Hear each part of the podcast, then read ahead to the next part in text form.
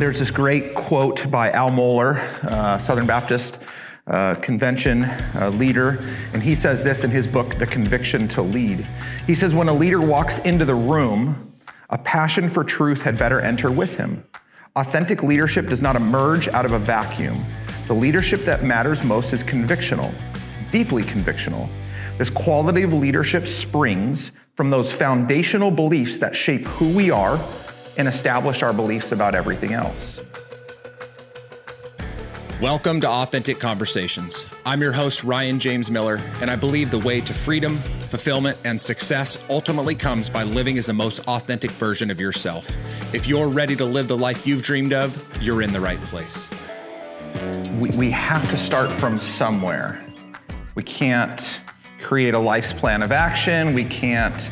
Um, we can't operate well in our job, in our personal roles. There's just no way to live if we don't have a solid foundation. Ultimately, we heard that in the Word of God. Jesus says, I am the solid foundation. That's where we stand first and foremost. That's where we get our identity. That's, that's who created us. But then when, when we take one more step, that, that's the sure foundation, but the next step must be the foundation of who we are. We can't operate outside of that. And again, we live in a world today with a multitude of competing statements, beliefs, phrases around what it means to live as ourselves. A lot of them are very dangerous. Uh, but if you are to open up any self help book, actually, if you just to go into the airport, the bookstore, um, to Google, self-help is crazy. Like there's just so much information out there. There's some, there's there's some reasonably uh, good pieces of information, I'm sure, but it's really dangerous because all of that is telling us or, or educating us by and large. I won't say all. The mass majority is telling us or educating us to be somebody else. Because why? Because it's their way to success, their way to achievement, their way to peace. There are things that we can learn from them, but ultimately we have to find that out for ourselves. Even uh, Pastor Tim Keller out of New York, um, he says something, I'm going to butcher this quote a little bit, but he says something to the effect that if we look to Jesus as the example of how to live as a human being, we, Jesus has failed us because he's perfect. We can't live as he lived. So we're not looking to Jesus as the example of how to live. We're, out, we're giving Jesus, or Jesus is giving us the tools by which we can go live the life that we've been called to live. We don't, we don't emulate him completely. So, again, back to this idea of self help. We can't look to other people, we have to look inward. We can use resources and tools, which I'm going to give some uh, today as well. So, I just get to be maybe another problem. Hopefully, not, but we have to look we, we have to look at ourselves first so that was the purpose the principles and the passions purpose passions and principles is the better order there for myself and so what i want to do today is talk about how living authentically is going to give us an opportunity to influence and cause others to act. And so I'm going to use influence and leadership interchangeably a little bit as we do this. Um, so there's this great quote by Al Mohler, uh, Southern Baptist uh, Convention uh, leader, and he says this in his book, The Conviction to Lead. He says, When a leader walks into the room, a passion for truth had better enter with him. Authentic leadership does not emerge out of a vacuum. The leadership that matters most is convictional, deeply convictional. This quality of leadership springs from those foundational beliefs that shape who we are and establish our beliefs about everything else. If you notice, as you look to people that influence, as you notice and you look to people that lead, those that we are most apt to follow are those that are passionate about what? The same things that we're passionate about. When we align from a values perspective, we're more apt to follow them we align better with those types of people and we follow in their footsteps. And so, as Mohler says, the same thing. It's when we have deep convictions about who we are and about what we've been called to do, to do hopefully what is right, we're going to cause other people to follow along with us. Not to be like us, but to follow along and to, to do good as us. So, our purpose, our passions, and our principles are so important uh, in that case. So, so how do we do that? That's, that's, that's the question that I want to kind of finish answering because so much of this is just in theory. Obviously, that working document hopefully will give you an opportunity to create your own foundation, your own mission, vision, and values. Um, but what do we do with that? And so, two things that I want, uh, I want to, uh, I want to help us do from this place is number one is I want to show, I want to help you to see that knowledge becomes influence and knowledge becomes power, uh, which is really what we're after. And I'll, I'll, share a little bit about how that is helpful for us. And then finally, I want to share with you guys and, and help us all walk through this idea of how we communicate for action. Because the way that we're going to get other people to take action around us, the way we're going to act ourselves is through communication. So, those are the two things that I want to talk about here. So, first one up is that knowledge becomes power and influence. So, the only way that we can perform at our best, the best spouse, the best parent, the best child, the best employee, the best community member, is to know what our best looks like. But again, if we look out into the world, my best is not this gentleman's best. His best is not this woman's best. It's all different. And so, where's the bar?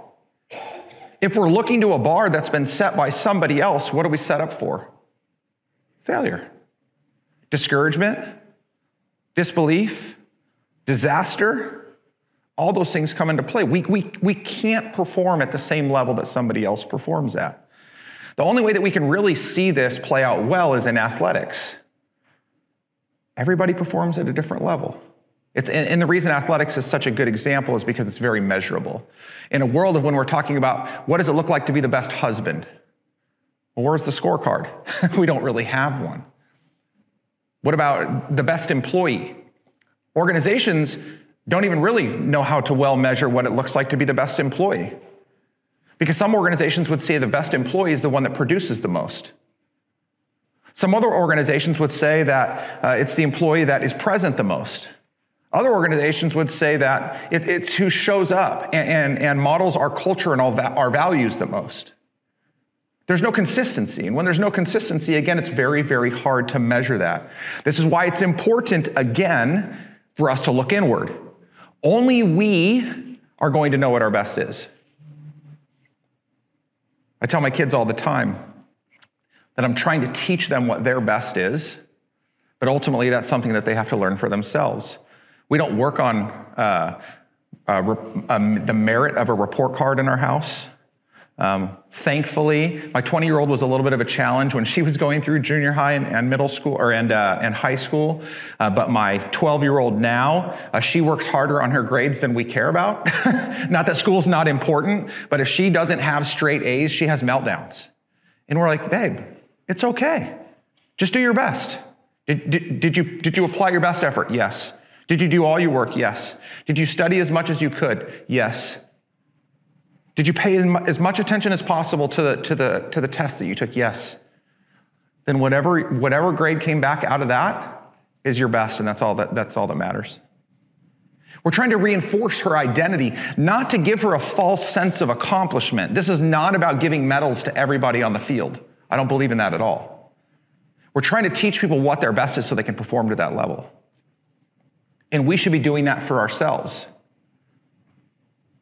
This is also why it's very beneficial as you're going through a process like this to work with a therapist, to work with a coach, to work with somebody outside of yourself that's willing to tell you the truth. Because unfortunately, we lie to ourselves more than anybody else. We tell ourselves that we're really good at things that we're not very good at, and we tell ourselves that we're bad at things that we're actually pretty good at. Or the better example is look in the mirror and see if you really see what you, what you really look like. As beautiful as somebody else would say you are, as handsome as somebody else would say you are, you would look in the mirror and you would find something to pick yourself apart for. We don't know how to completely tell ourselves the truth, so it's good to have some outside objectivity as we're trying to figure out, again, what our best is.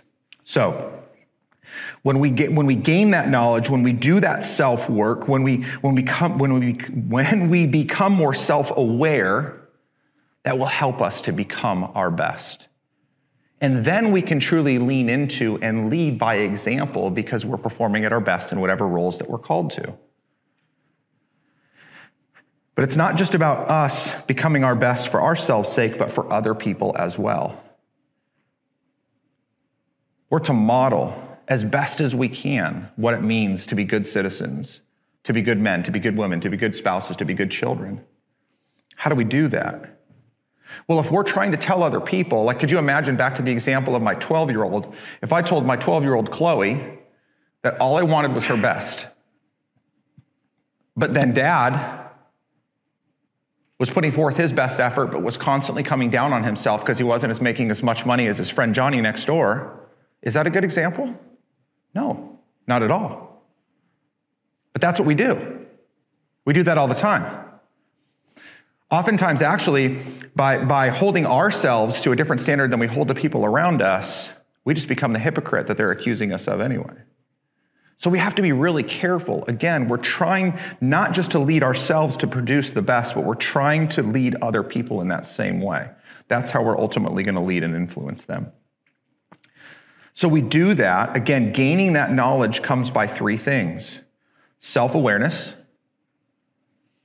Nobody is too self aware. I haven't met anybody yet. It takes a lot of work. The second thing is humility. This is big. When I was 20, let's see, 22, 23, I think, 22, I got my first sales job. I didn't go to college. Uh, I got uh, a job right out of high school. Uh, my second job was a sales job, and I, I, was, I was good at it fairly quickly. Was very, very thankful for that. But that also become, became a, a weakness of mine because I was so good, I wasn't willing to listen to other people's feedback. I remember I was about 26. I was leading, uh, I was the top salesperson in this global corporation uh, that I worked for. And the CEO of the company came to me one day and he said, Ryan, he said, I really encourage you to go get a mentor. And I said, Are you joking? Have you seen my numbers? Don't, don't you see what I, I don't need somebody else to tell me what to do. I, I, am the example. I'm showing, I'm showing the rest of the 24 people on your team what to do. How ignorant was that? But how often do we do that? I mean, one of the greatest characteristics we see all throughout the Bible is this idea of being humble and exercising humility. But how often, when somebody gives us feedback, what do we do? We reject it, we get angry, we get frustrated, we don't really want to hear it. We tell them to their face, thank you so much for telling us that, and then inside we just want to punch them in the face. Not you, you're too kind for that. I just know it. he says, ha ha. we must be humble in order to gain the feedback necessary to live as the most authentic version of ourselves for us and for the people around us. So, self awareness, humility, and number three, and this kind of goes hand in hand with humility, is constant, uh, the constant improvement of ourselves. So, just this pursuit of constant improvement. Now, I want to qualify this. We live in a day and age that is driving us to constantly be better. Do more, do more, do more, do more. Be more. And it's exhausting. It's destroying us. So I'm not telling you to do more. I think it's extremely irresponsible to tell most people in the United States today to do more. There are some people out there that probably could do a little bit more, but by and large, that's not the message I'm trying to get across.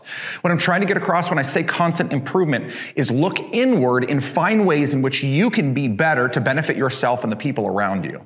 This isn't about adding more to what you're doing now. This is about improving on what you're already doing. Find the small way that you can grow. There are so many things that we can do. Um, I shared with you uh, uh, uh, in the last uh, session that, you know, my wife and I nearly uh, got divorced. Um, the Lord saved us. He starts rebuilding our marriage. At the 10 year mark, so that would have been 2011, we renewed our vows in the church. it was wonderful. And so things were going pretty, pretty, pretty amazing at that point. And I could have stopped there. God saved me. He put our marriage back together. There was no reason to grow anymore. I, I, I, was pretty good. My wife loved me. She respected me at that point. My kids loved me. But I remember I was listening to a pastor preach one time, pastor actually from up here in Seattle, and I remember hearing him say something that just blew me away. He said, If you want to be a good husband, he said, I want you to make sure that every single time you think something positively about your wife, that you tell her. Every time. Well, it just so happened for me, he didn't tell me that specifically. He was preaching a message, but it just so happened for me that I'm married to a woman that, that struggles deeply with self image, self confidence, from years and years of scars that were far previous to me. I just made that worse during our struggle in marriage. And so I decided that I was going to try to apply that. I wanted to be better. I didn't want to stop there. I wanted to see how much more I could invest into my marriage, how much more I could build my wife up. I mean, how easy was it to everything, every time that I thought my wife looked beautiful and sexy, to say, baby, you look beautiful and sexy. Baby, I love you. Baby, you've done something really, really great. Um, I appreciate you so much. In the beginning, for like the first couple of months, one day she pulled me aside and she goes, Hey, I don't know what's going on with you, but you are weird. like, why, why do you keep saying that all the time? And I, t- I told her outright, I said, because I said, these are the things that I think about all the time in my head, and it's about time you start hearing them. Because when I'm frustrated with her, what do I do? I tell her. But when I'm happy with her, I don't always tell her. And, and, and, we could call my wife right now, and she would tell you that to this day, it's now been another 10 years. Every single time that I think something positively about my wife, I tell her. It could be 15, 20 times in a day at times. That's the constant, that's the desire to constantly improve as a husband. There's plenty of other things I do too, but that's just something that's so simple, right? It's not about more. I was already thinking it. Why not just do it? So think to the context of all the roles that you're living in on a day in and day out basis. You want to go live as the best version of yourself, fully as this person that God has called you to be. How can you grow? Where's the 1%? Where are the little things that you can do on a day in and day out basis to grow in that way?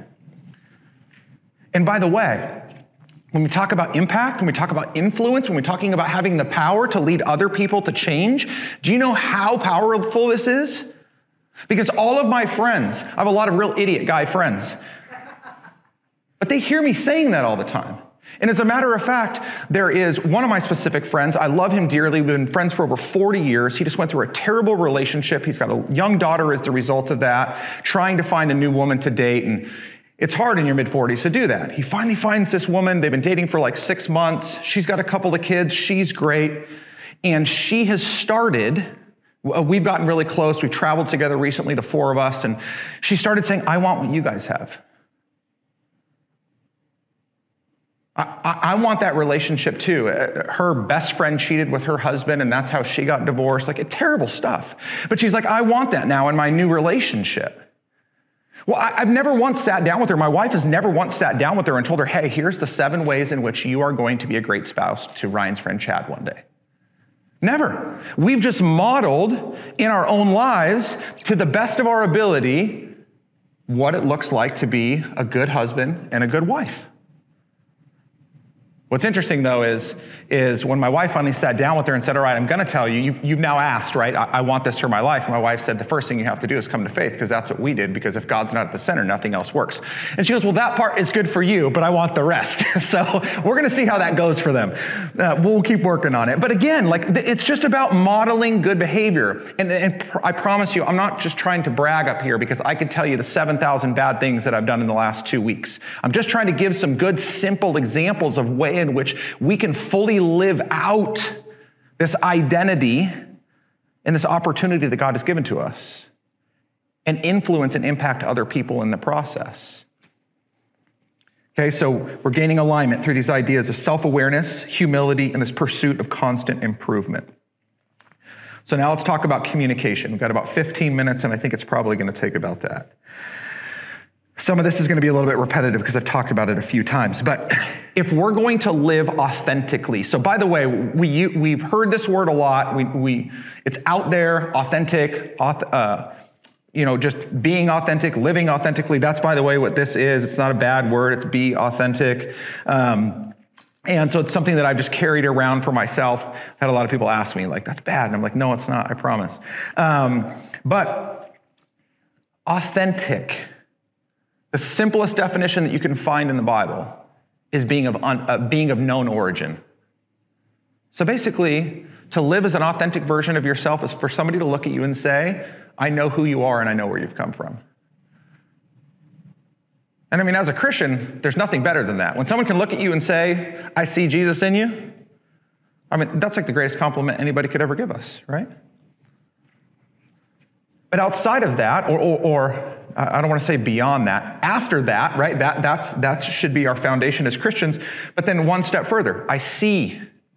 It's clear as day that you are, that you are a good husband. I see, it's clear as day that you are a respectful community member. I see, it's clear as day that you're an honest business owner. We need a lot more of those, right?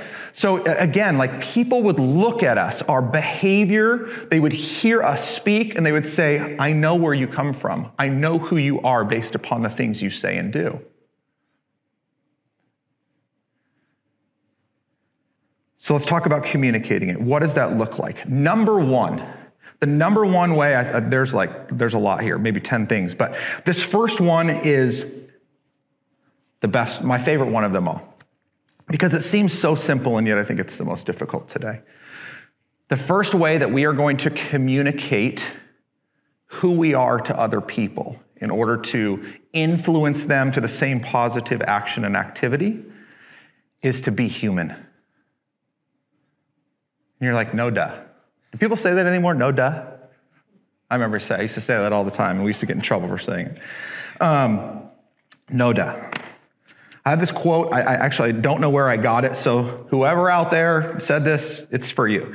This quote says this The most important truths come alive through stories, and faithful leadership or influence is inseparable from the power and stewardship of story. The excellent leader knows how to lead out of the power of the narrative that frames the identity and mission of the people he will lead. And the leader knows how to put his own story into service for the sake of the larger story. We're putting our story into service for other people.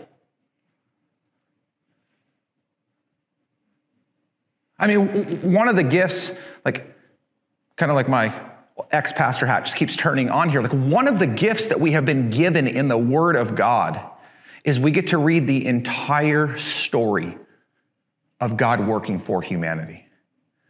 That's how we relate, right? If it was some distant, intangible, illegible, like just, it made no sense to us, we wouldn't get it. There, there's enough in there that we read through and we're like, I don't really get this. I don't relate to this. But some way or another, God seems to weave that in.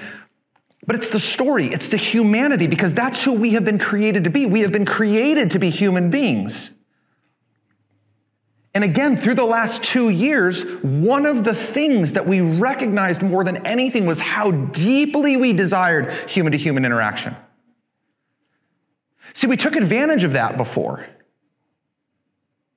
Leading up to March 14th, 2020, it was easy for us to have access to human beings, so we actually didn't really care about having access to human beings. Now, some of you in this room may not be that way, but it was far easier for me to walk down the street and just go like this and watch as people were falling on the street and dying. Like this guy's over here, I don't even know what he's doing. It was just easy.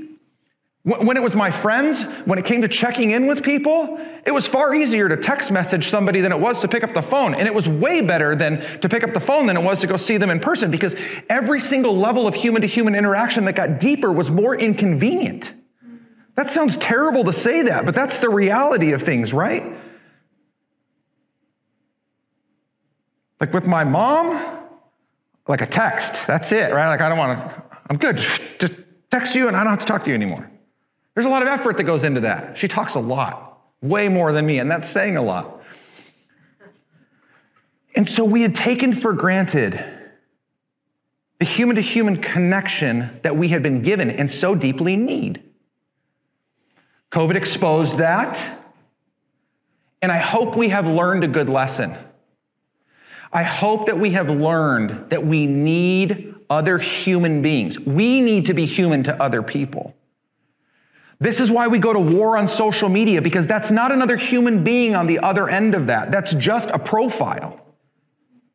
That's why we can sling terrible words at the TV screen when a newscaster or a politician says whatever they do. But I don't care, like whatever side of the aisle you're on. If the opposing politician was in the room, I guarantee you, you would have a hard time really saying the things that you think in your head because you would see that human being eyeball to eyeball. Because we've humanized things. God has a funny way about creating us in such a way that a lot of those like nasty, rough edges begin to break down when we look somebody eye to eye. It's a good thing.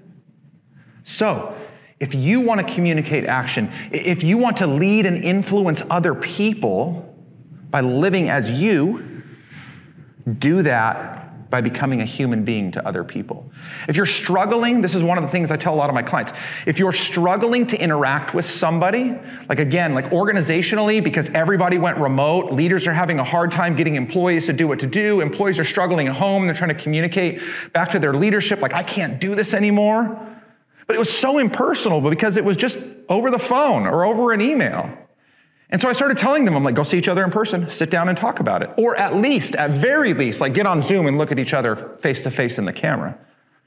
Humanize it. So if you're struggling, if you're struggling to, to communicate with somebody else, if you're struggling to, you, you see an opportunity to have impact, to influence somebody, to lead somebody, and you don't know what to do, one of the first things that I would ask myself is, is am I being a human being to them?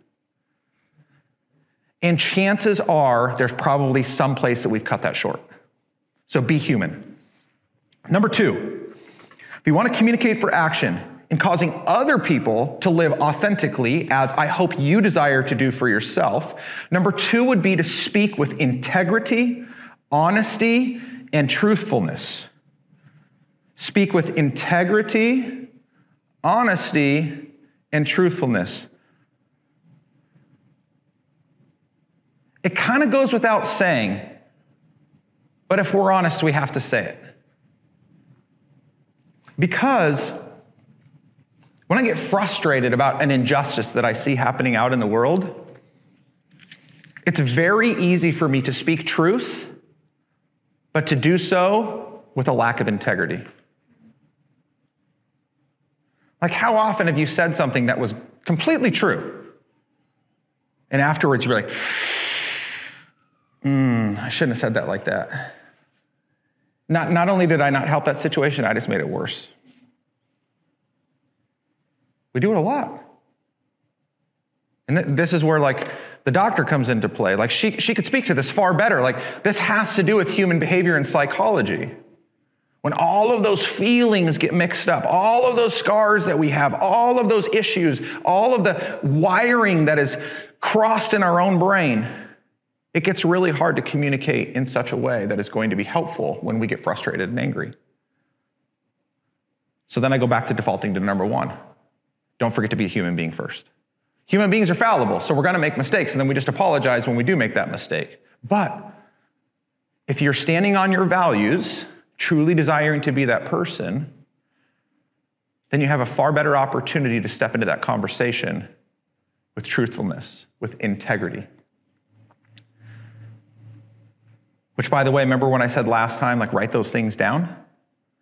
It would almost be like I, have mine on my piece of paper. I'm getting ready to engage in a conversation with somebody. And before I show up to meet with them or to pick up the phone and call them, I reread through my purpose, passion, and principles. This is what's most important to me. This is what I believe I'm called to. These are the things I'm not going to step outside. Okay, now let's talk. As a matter of fact, I challenge a lot of people to do something even harder than that. Post it somewhere where everybody can see it. This, for me, this, is, this has been one of my, this was one of the greatest purposes that I had in claiming this message of being authentic.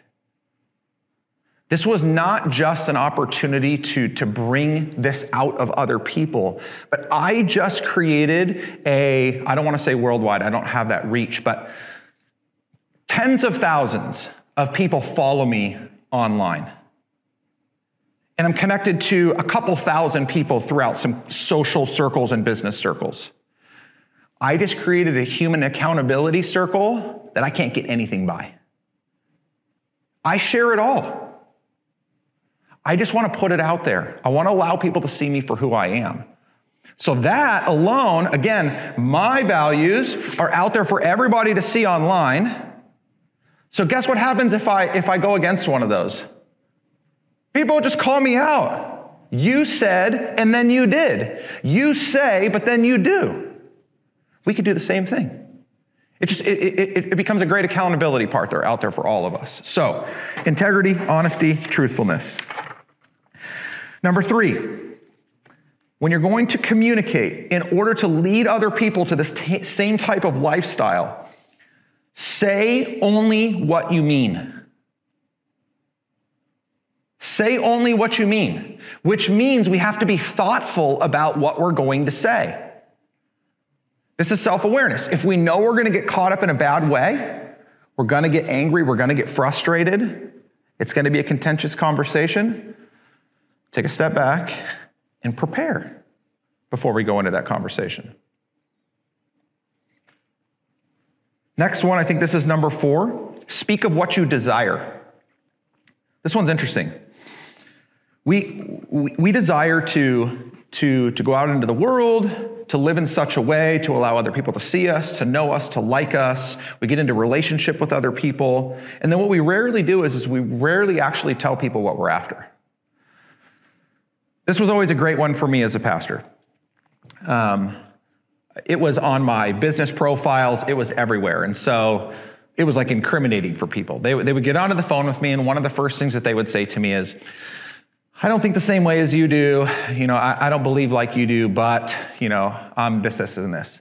And I, and I would tell every single person, look at, I will do business with anybody that has integrity. We don't have to believe in the same God. But I want you to know one thing. If I could have anything in the relationship between you and I, it's for you to come to faith in Jesus, even if that means that I don't get any of your business. Now, that doesn't win a lot of friends in the business world. I've lost a lot of business as the result of being that public about my faith. But guess what? I'm just telling them what I want. That's what I want more than anything because that's where my values lie. How about like, there's no kids in here right now. Uh, I'm not going to get too deep into this, but how about in our, our relationships? You know, one of the most interesting things that I used to counsel young couples that were getting ready to get married. And I'd say, okay, what kinds of, what kinds of conversations have you had with each other?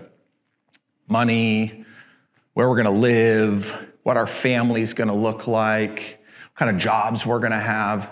I said, how many conversations have you had around how much sex you're gonna have? What? I mean, like, we're just getting ready to get married so we can have it all the time. And I said, let's see how long that lasts. and on top of that, is that what you both really want? We don't say what we want. And yet we expect other people just to meet our needs and serve our expectations. So, if you want to live again as the person that you have been created to be, speak your mind. Let other people know what you want. Next up, avoid speaking negatively about yourself and other people. If we want to influence, if we want to impact, and I have a hard time with this. I have a hard time with this in society today because we see a lot of wrong happening in the world. And I forget who said this, but maybe it was Nate. Who, who said earlier the three truths? Views of truth. Oh, that was you up there, right? That's right. Uh, you know, it's like, who's right? Who's right when it comes to how we, how the United States handles the war going on in the Ukraine and, and Russia right now? I'll bet you have an opinion. Is your opinion completely right? Or is their opinion completely right? One of the things that gets a lot of people really tensed up, I love to say this one, is um, by and large, let's discount the evil, awful people that are on both sides of the aisle. By and large, ultimately, both the Democratic Party and the Republican Party both want the same thing. They want the best for the people of this country. The problem lies in how we get there. So that's where, that's where we run into a lot of challenges. Okay? And so when we go into a conversation like that with somebody else, it's easy for us to speak negatively. The way you're doing it is wrong. This is ridiculous. You're terrible. And it may be. It may be that way. But is that helpful at all? I mean, I guess if you just want to start an argument, it is. But if you're trying to bridge a relationship, if you're trying to help other people get to the same end goal, find common ground, some things we can't, but for the most part, we can.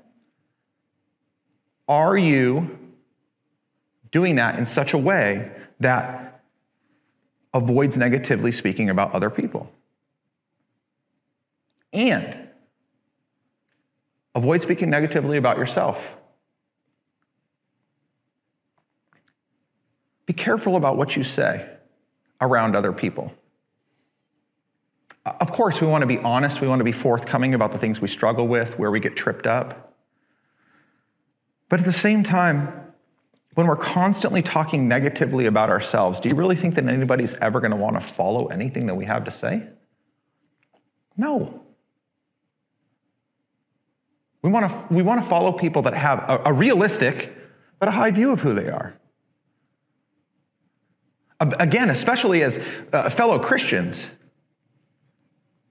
we all, we all get to go right back to like the Apostle Paul. He's like, I'm the most messed up of you all. And yet we look up to him more than just about anybody else in all of history. David's story, Moses' story, they were messed up. They were, they, were, they were very messed up. And they weren't afraid to talk about it. But at the same time, they didn't harp on those things. More often than not, they spoke about all the ways that God was working through them to accomplish the things that He desired for them and for the people around them. That's how you live as the best version of yourself. But you have to know who that person is, you have to be self aware. Um, lastly, uh, in this, and then I've got like three bullet points. I'm at, I'm at time, right? I'm okay, he says. Sorry. Um, Last one, when we're communicating for action, when we want people to take action on this life that we desire for ourselves, the life that we desire for other people, impacting and influencing each other to change, uh, this kind of goes to like the avoiding speaking negatively of other people. But Stephen Covey, uh, I'm a huge Stephen Covey fan. Seven Habits of Highly Effective People is the best book I've ever read in my life. I've read it 15 different times, no exaggeration, and nobody will ever write a book on habits that's as good as Stephen's book. um, I say Stephen like I know him.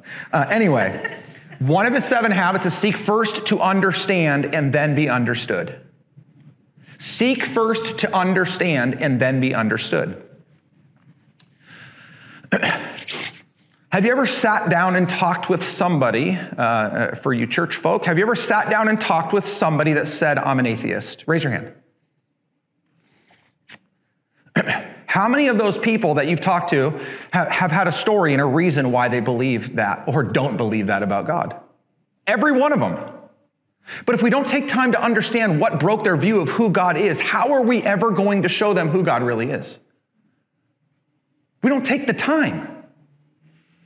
With our kids, when they make mistakes, I see this all the time, and I used to do this plenty. I don't care why you did what you did, you did something wrong. What? Why you did what you did is why you did what you did. And I have to figure out how to fix the root cause of the problem. Back to the politics thing, I always have so much fun with this one. Why do you believe that that's the right way to do things? Why do you believe that's the right way to, to execute justice, to legislate law, to not manage our money? like, whatever. Like, why, why do you think those things? I want to understand. I don't, I don't want to listen and, eh, so that way I can formulate a plan to attack you. I truly want to understand why you think the way that you do. When we seek to understand, when we listen to other people, they are far more willing to listen to us. which will give us the opportunity to influence. You know, I had a client one time tell me, that, and I'm so thankful for when these happen. She says, You know, uh, we've been working together for about a year. And she said, uh, She goes, You know, I, I, know that you're a Christian and I know that you're a pastor. And she says, I'm not. Uh, she says, As a matter of fact, she goes, I've been so turned off by all of my interactions with Christians, which that's probably a, a gross overstatement, but that's what a lot of people say. And, and I love her to death. She's just such a sweet woman. And she, and she's in Texas, so like the Bible Belt, right? Like she's been around a lot of Christians, I'm sure, in her life. And she says, I want you to know, she says, you were the first Christian that I've ever talked to that's been honest enough to tell me about the things that you doubt about God, to tell me about all the ways that God's working in your life, and at the same time, not trying to impress that upon me as what I have to do with my own life. Now, that's not for everybody. Sometimes we need to slap them in the face with it. That's what had to happen to me. But again, like once we understand people's stories, once we can gain background, we can figure out better ways how to handle those situations. Because ultimately, what is my dream for her? To come to faith in Jesus. Seek first to understand why people are the way they are, what they do, what they do. Then, only then, when we are interested enough in them, will they start to become interested enough in us.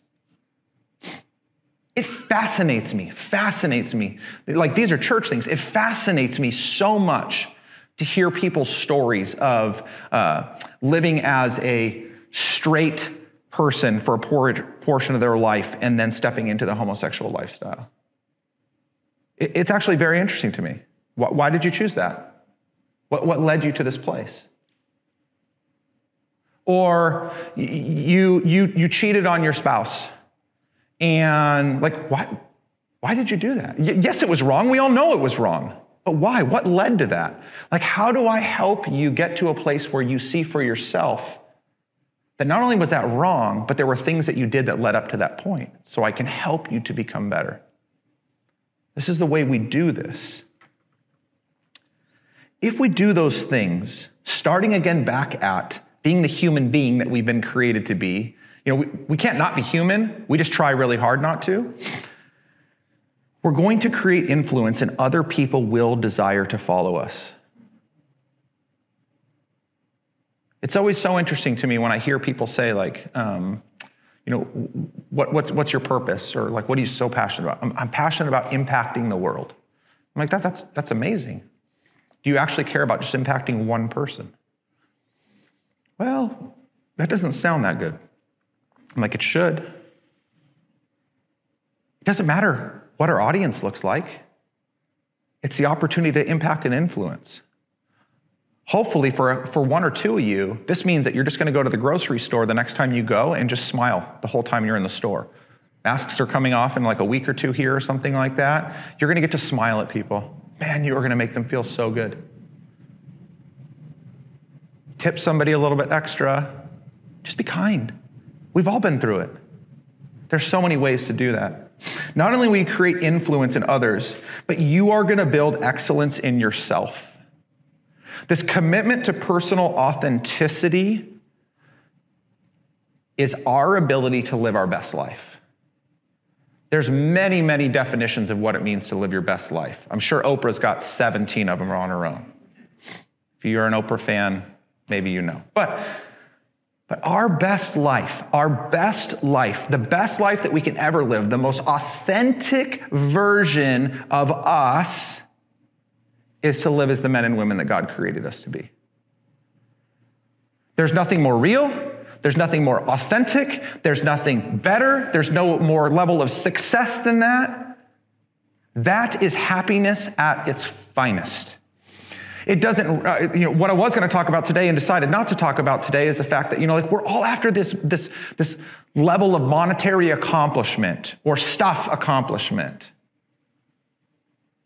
And yet the happiest people in the world are the people that are happy with who they are. They don't care what they have. I went on a missions trip to Haiti back in 2011. It was about five months post earthquake um, the devastating one they had in January of 2011. I mean, the city was still in ruins, ruins. People are out in the villages, kids are dirty, they're drinking out of like malaria infested water, and they were as smiley as smiles could be because they didn't know any different. They didn't care about whether or not they got the car when they turned 16 or whether or not they had a bigger house than the person down the street. None of that mattered. They were alive and they were so happy to be alive. It's about focusing on what we have and what God has given us and how we live with that and find joy in that. And that is ultimately, again, what is going to give other people the opportunity to live the same way. Living as the best version, the most authentic version of ourselves is so fulfilling. And if we want to make an impact on the world around us, we have to start with us. It's not selfish, by the way. So many people say like it's selfish to like focus on yourself. It's, se- it's selfish to spend so much time on building yourself up. Like sacrifice yourself and invest into other people. There's truth to all that stuff, but if you are unhealthy, if you don't have a good clear vision of who you are, if you're frustrated, if you're angry, if you're if you're not content, you are never going to have the effectiveness in doing that for other people. Ever. It's just going to be a circle that runs round and round. So, again, be human, be authentic, be the men and women that God created you to be. There's nothing better in the world. And when we stand on the rock of Jesus, the foundation of who we are, and continue to focus on that, I guarantee you, you will be far better off than chasing after any other model of life that the world says is of offer to you. Thank you for joining me on this episode of Authentic Conversations. If you are ready to live the life you've dreamed of, I'm here to help. Head to ryanjamesmiller.com slash podcast to begin your journey. And if this episode impacted you in any way, pay it forward by sharing it with someone you know. I'm Ryan James Miller, and I'll see you next time on Authentic Conversations.